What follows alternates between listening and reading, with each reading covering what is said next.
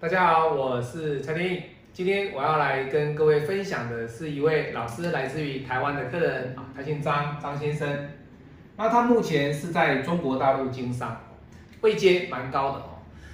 他的八字壬寅癸卯庚午啊己卯，各位看到这个八字，其实他的地支相当的漂亮哦，都是财，都是财。那天干走的是食伤，地支走的是财，所以天干的食伤跟地支的财互相辉映的过程当中，其实他的本命的格局就不错了，而他本身自己的努力，哎，天意老师也觉得很肯定，不然今天他为什么有今天的成就？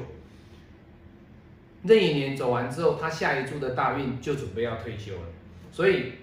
他今天请天野老师帮他批二零二二年、二零二三年，也就是一次批两年的运程，让他这种在商业的行为上，他要怎么去做一个调度，对他未来的两年的一个商业的运作要怎么做一个段落，让他能够回台湾退休，过着清闲的生活哦。天意老师也很期待什么时候自己能够退休了哦。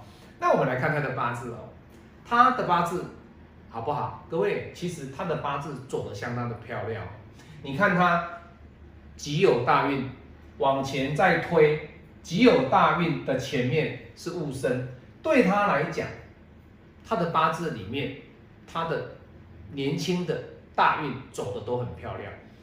己有往前推，戊申戊申往前推，丁未对他来讲，他的三个财都没有损伤，都没有损伤。那没有损伤的情况之下，你要你就可以知道哦，他的这三个财对他来讲，他只要是稳扎稳打，他是可以在他人生当中累积到相当多桶金的，不是只有一桶金哦，相当多桶金。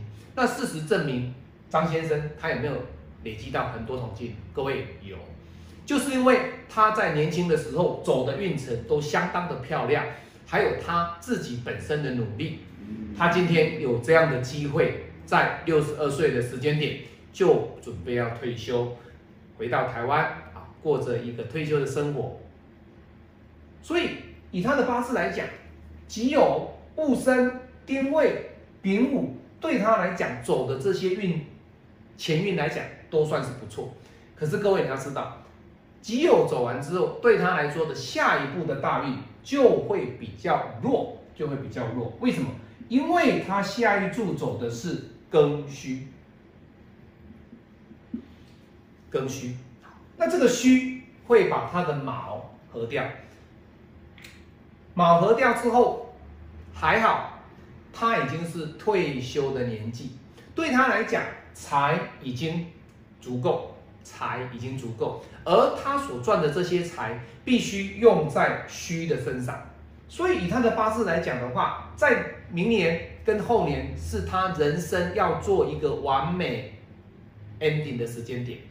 他的商业的行为里面，他在商场的完美的 ending 就会落在二零二二，二零二二。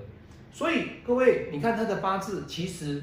八字好，本命的一个格局，外加他大运所配合给他的，把这个虚落在六十二岁，其实他运走的是相当的漂亮，运走的相当的漂亮。因为乙木、卯木、卯木，他地支的财在几柱的大运当中，午、未、申、酉，其实都不错。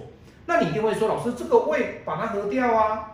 对不对？那这个生五火克生金啊，那这个生这个位一个合一个克，那当然对他来说是大运是不好的啊。各位没有错，你会觉得说老师，那这个生金对他来讲是十二岁，对他来讲的这一柱大运，你们一定会认为说老师这是一个地支自主受克的一个大运啊。对他来讲，这种地支自主受克的大运，他应该是在。戊申大运很糟糕啊，这十年他都不能创业啊，各位不能这样子讲，因为如果你这样子讲的话，你会把他的八字格局产生了很大的一个错误的概念。因为戊申大运虽然它变成是日主受克的格局，可是我说过，日主授课的格局不是说不能创业、不能当老板，不是。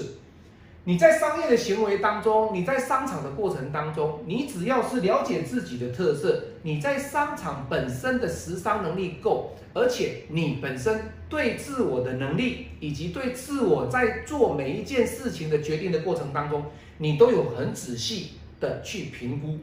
那这样的情况对你来说，地支日主授课只是财给你的压力，只是官给你的压力，只是。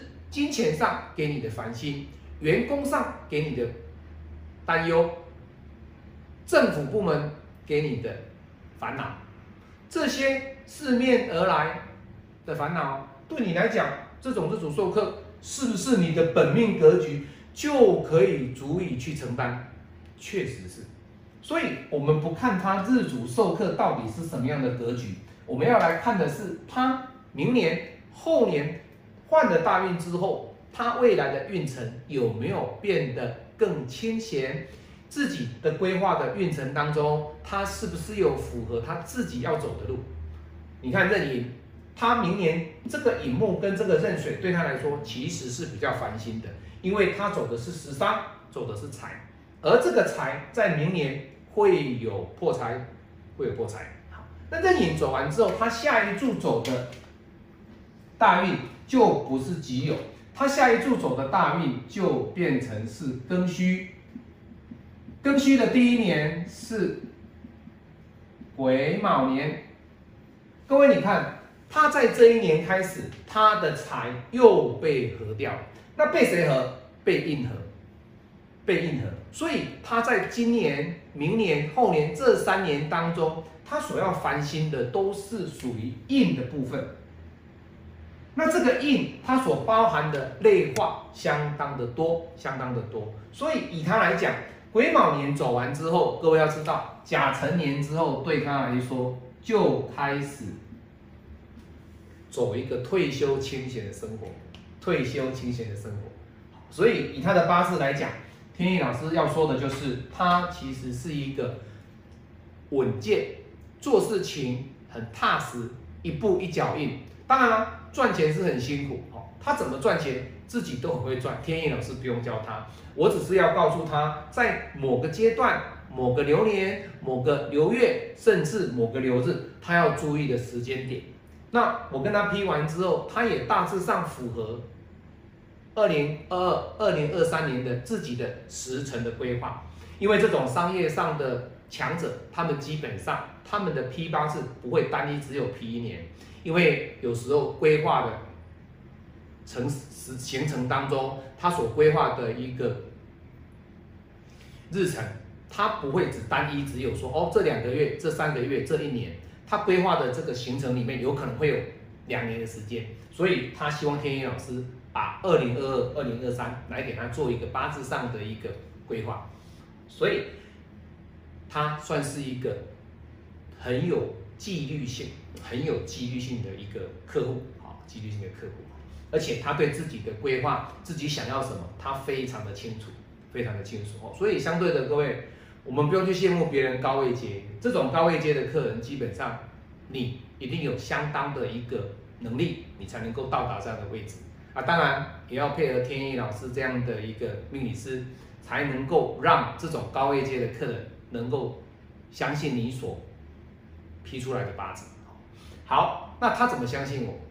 各位，我们最后他在天意老师跟他批完二零二二、二零二三的过程当中，其实他二零二一就给天意老师批了，他也算是我的旧客人。那他就跟天意老师说：“老师，可不可以哈，麻烦你一下，我们来看一下我之前发生过的事哈。那可不可以来看一下我二零零三跟二零二四啊，二零零四这两年有什么样的问题哈？”那当然了，他要来看我们的专业嘛，那我们就说好啊，没关系，我们来看一下他二零零三跟二零零四这两年有什么样的问题，因为这两年一定是他人生当中记忆最深刻的年份，不然他不会抓这两年来给你咨询。好，好，那当然了，他是我的老客人啊，对不对？那我们就来看他二零零三跟二零零四这两年有什么不一样。那为什么是他人生当中最特别的这个时间点？哈，好啊，二零零三他走的大运刚好是戊申大运哦。二零零三的戊申大运刚好是第一年，第一年，好，第一年。那那一年的流年大运是第一年的大运，那流年是癸未。我们来看，好，那隔年甲申，这个是二零零三，这个是二零零四。各位，你看他有没有什么问题？当然是有啊。天干戊癸一合，地支这个五位一合之后，他的生金直接克他的财，所以这一年就是我们台湾发生 SARS，SARS 事件造成他这种商场上的生意有没有影响？各位，绝对有影响。好，那第二年，没错哦，第二年。他就说啊，老师，那二零零四呢有什么问题？各位，你看哦，这个甲把它的己合掉了，它原本这个己其实它被保护的很好，那突然间这个甲一出来，它把它合掉了，代表了他身体的问题，让他非常的烦心，有没有？有啊。他说老师，对身体的问题，身体的问题让他烦心了将近五个月、四个月。五行能量就是以时间学的概念来断客人曾经发生的事情，像这种老师的熟的客户，而且又是我们高位接的，天意老师可以去帮他批过去。当然，有些客人他会说：“老师来啊，你来帮我批啊，批了过去之后准了，我再付费给你批八字。”各位，这种客人天意老师就不会理他了。为什么？你不相信我，你来让我批过去，天意老师。就是认为你不尊重我的专业，这种高位阶的，他给天意老师批，他为什么会批的这么长的时间？他为什么要批二零二一，还要批二零二，批二零二三？他就是相信你的专业呀。所以你跟他批过去有没有信心？当然是有。为什么？因为他相信你的嘛。我批他，他也说老师对，二零二三的 SARS，他在商场上其实是很低潮。假设呢有没有有身体的问题，让他也很低潮，这就是他人生当中很特别的这个时间点。那当然你一定会想要知道说，老师到底是什么样的问题呀？让他觉得你这样批，让他觉得是肯定你的，因为这是属于细部的问题了哦。那客人因为他不想去讲太多，那我跟他是视讯上的对话，天意老师没有办法用文字上的表达来跟各位。说明的很清楚，可是我要跟大家分享的是，这位客人他对我的专业其实是肯定的，是肯定的哦。那当然，怎么赚钱，天意老师真的要跟他拜师啊。当然了，每一个领域有每个领域的专业，好，所以天意老师永远相信专业。跟他批过去有什么关系？因为他自己一定知道，这两年是他人生当中最特殊、最记忆深刻的年份。所以天老师跟他批完，他就对老师确实是这样。好，我是您最信任的运程管理师陈天意。我们今天啊来跟大家分享是在台湾啊出生，目前在大陆啊经商啊，那准备要退休的张先生。我们也祝福他未来回到台湾能够来找天意老师啊泡泡茶聊聊天。那在台湾呢能够过一个快乐啊健康啊。身心愉快的退休生活，我们下次再见，拜拜。